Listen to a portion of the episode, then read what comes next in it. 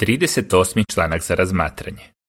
Ovaj članak proučavat će se u tjednu od 22. do 28. studenoga. Trudi se još više zbližiti sa svojom duhovnom obitelji. Tematski redak. Uzlazim k svom ocu i vašem ocu. Ivan 20.17. Pjesma 3. Jehova nam je štit i oslonac. Sažetak. Jako smo sretni što smo dio divne duhovne obitelji u kojoj vlada ljubav. Svi mi želimo produbiti ljubav koja vlada među nama. Kako to možemo učiniti? Tako da drugima pokazujemo ljubav onako kako je naš Otac pokazuje nama i tako da se ugledamo na primjer Isusa te naše braće i sestara. Prvi odlomak. Pitanje. Kakav odnos vjerni Boži sluge mogu imati s Jehovom? Jehova ima veliku duhovnu obitelj. Dio te obitelji su Isus, prvorođena svega što je stvoreno, i mnoštvo anđela.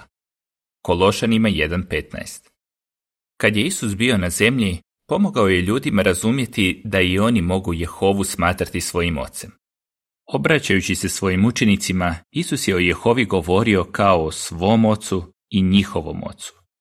Kad predamo svoj život Jehovi i krstimo se, postajemo dio divne duhovne obitelji i dobivamo mnogo braće i sestara. Drugi odlomak. Pitanje. O čemu će biti riječi u ovom članku? Nekima je teško gledati na Jehovu kao na oca punog ljubavi. Drugi možda ne znaju pokazati ljubav svojoj braći i sestrama. U ovom članku vidjet ćemo kako nam Isus pomaže da na Jehovu gledamo kao na oca koji nas jako voli i s kojim se možemo zbližiti. Isto tako, saznaćemo kako se možemo ugledati na Jehovu kad je riječ o obhođenju s našom braćom i sestrama. Jehova želi da se zbližiš s njim. Treći odlomak. Pitanje. Kako nam uzorna molitva pomaže da se zbližimo s Jehovom? Jehova je otac pun ljubavi. Isus želi da Jehovu doživimo onako kako ga on vidi, kao divnog i pristupačnog oca koji nas jako voli, a ne kao nekoga tko je hladan i uvijek nam samo nešto zapovjeda. To se jasno vidi po onome što je rekao svojim učenicima kad ih je učio kako da se mole. On je uzornu molitvu započeo riječima Oče naš. Mogao je svojim učenicima reći da se Jehovi obraćaju koristeći titule kao što su Svemogući, Stvoritelj ili Kralj vječnosti, što bi bilo sasvim na mjestu i u skladu s Biblijom.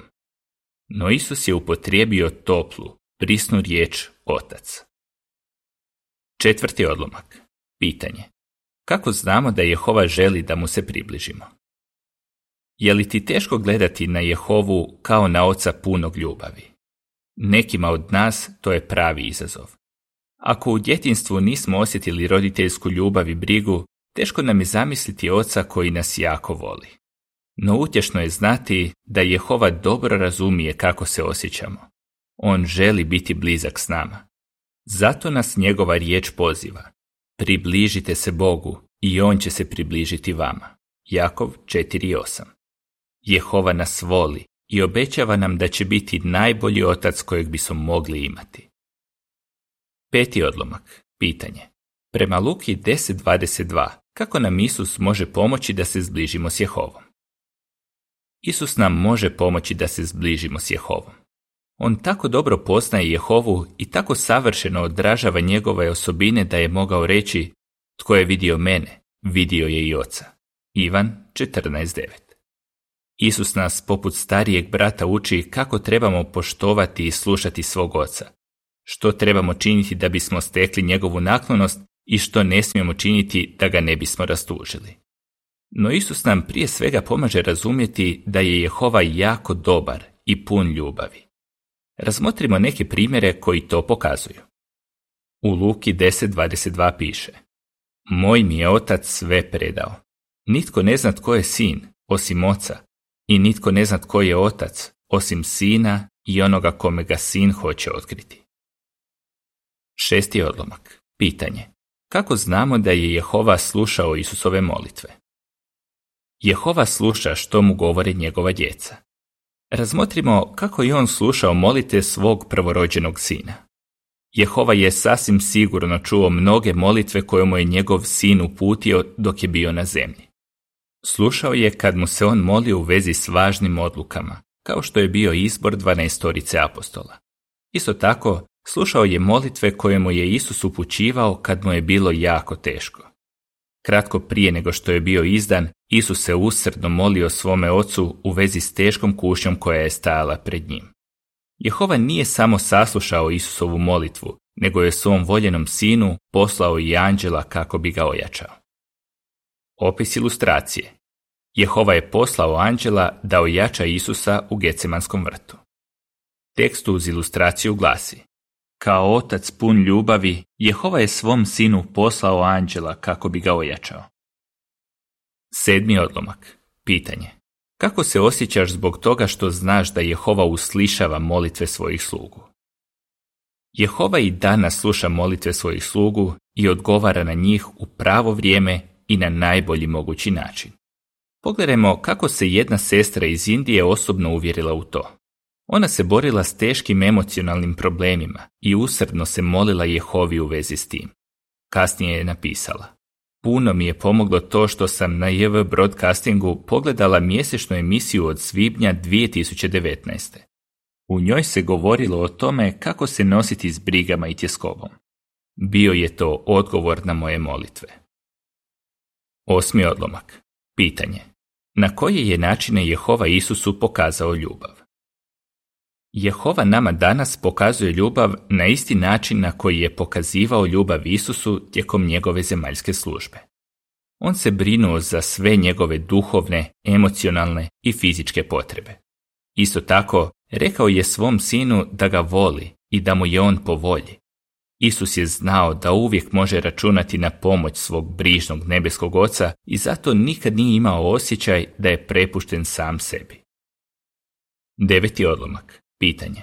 Kako znamo da nas Jehova voli? Poput Isusa, i mi smo svi na mnoge načine osjetili Jehovinu ljubav. Jehova nas je privukao k sebi i dao nam divnu duhovnu obitelj koja nam pruža ljubav i emocionalnu podršku. Jehova nam daje i obilje duhovne hrane koja nam jača vjeru. On nam čak pomaže da iz dana u dan zadovoljavamo svoje materijalne potrebe. Kad razmišljamo o tome koliko nas Jehova voli, raste i naša ljubav prema njemu. Obhodi se sa svojom duhovnom obitelji po uzoru na Jehovu. Deseti odlomak. Pitanje. Što možemo naučiti iz načina na koji se Jehova obhodi s našom braćom i sestrama? Jehova voli našu braću i sestre. No, nama nije uvijek lako voljeti članove svoje duhovne obitelji i pokazivati im ljubav. Mi potječemo iz različitih kultura, a razlikujemo se i po svom odgoju i životnim iskustvima. Osim toga, svi činimo greške zbog kojih se drugi mogu osjećati frustrirano ili razočarano. Ipak, svatko od nas može doprinijeti tome da u našoj duhovnoj obitelji vlada ljubav. Kako? Tako da svojoj braći i sestrama pokazujemo ljubav po uzoru na svog nebeskog oca. Razmotrimo što u tom pogledu možemo naučiti od Jehove. 11. odlomak. Pitanje. Kako je u Isusovom postupanju došla do izražaja Jehovina duboka samilost? Jehova nama pokazuje duboku samilost. Onaj tko je samilostan, odnosno suosjećajan, pokazuje brigu kad vidi da drugi pate. Nastoji im pružiti pomoć i utjehu. Jehovina samilost jasno se odražavala u načinu na koji se Isus obhodio s ljudima. Kad je Isus jednom prilikom vidio mnoštvo ljudi, sažalio se na njih jer su bili izmučeni i zapostavljeni kao ovce bez pastira. Matej 9.36 No, Isus nije samo suosjećao s tim ljudima.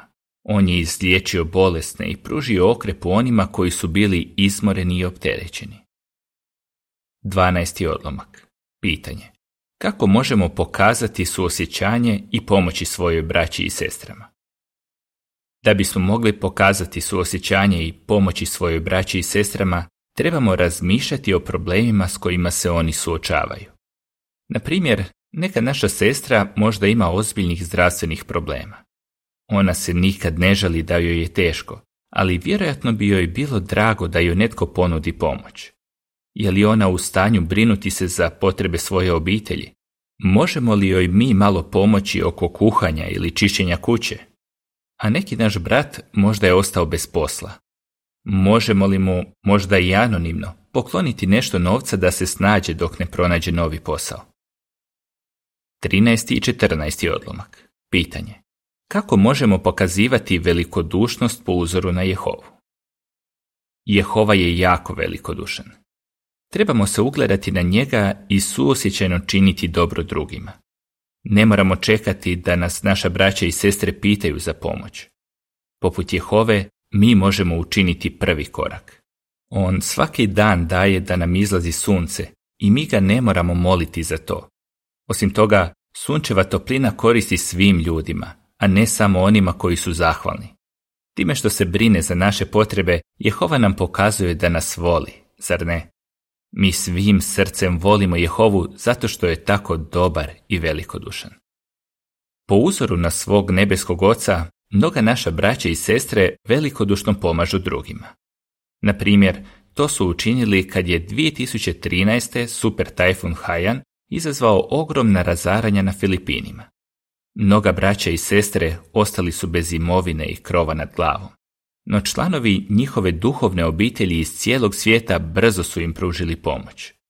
Mnogi su dali novčane priloge ili su sudjelovali u opsežnim građevinskim radovima, što je dovelo do toga da je za manje od godinu dana obnovljeno ili nanovo izgrađeno gotovo 750 kuća.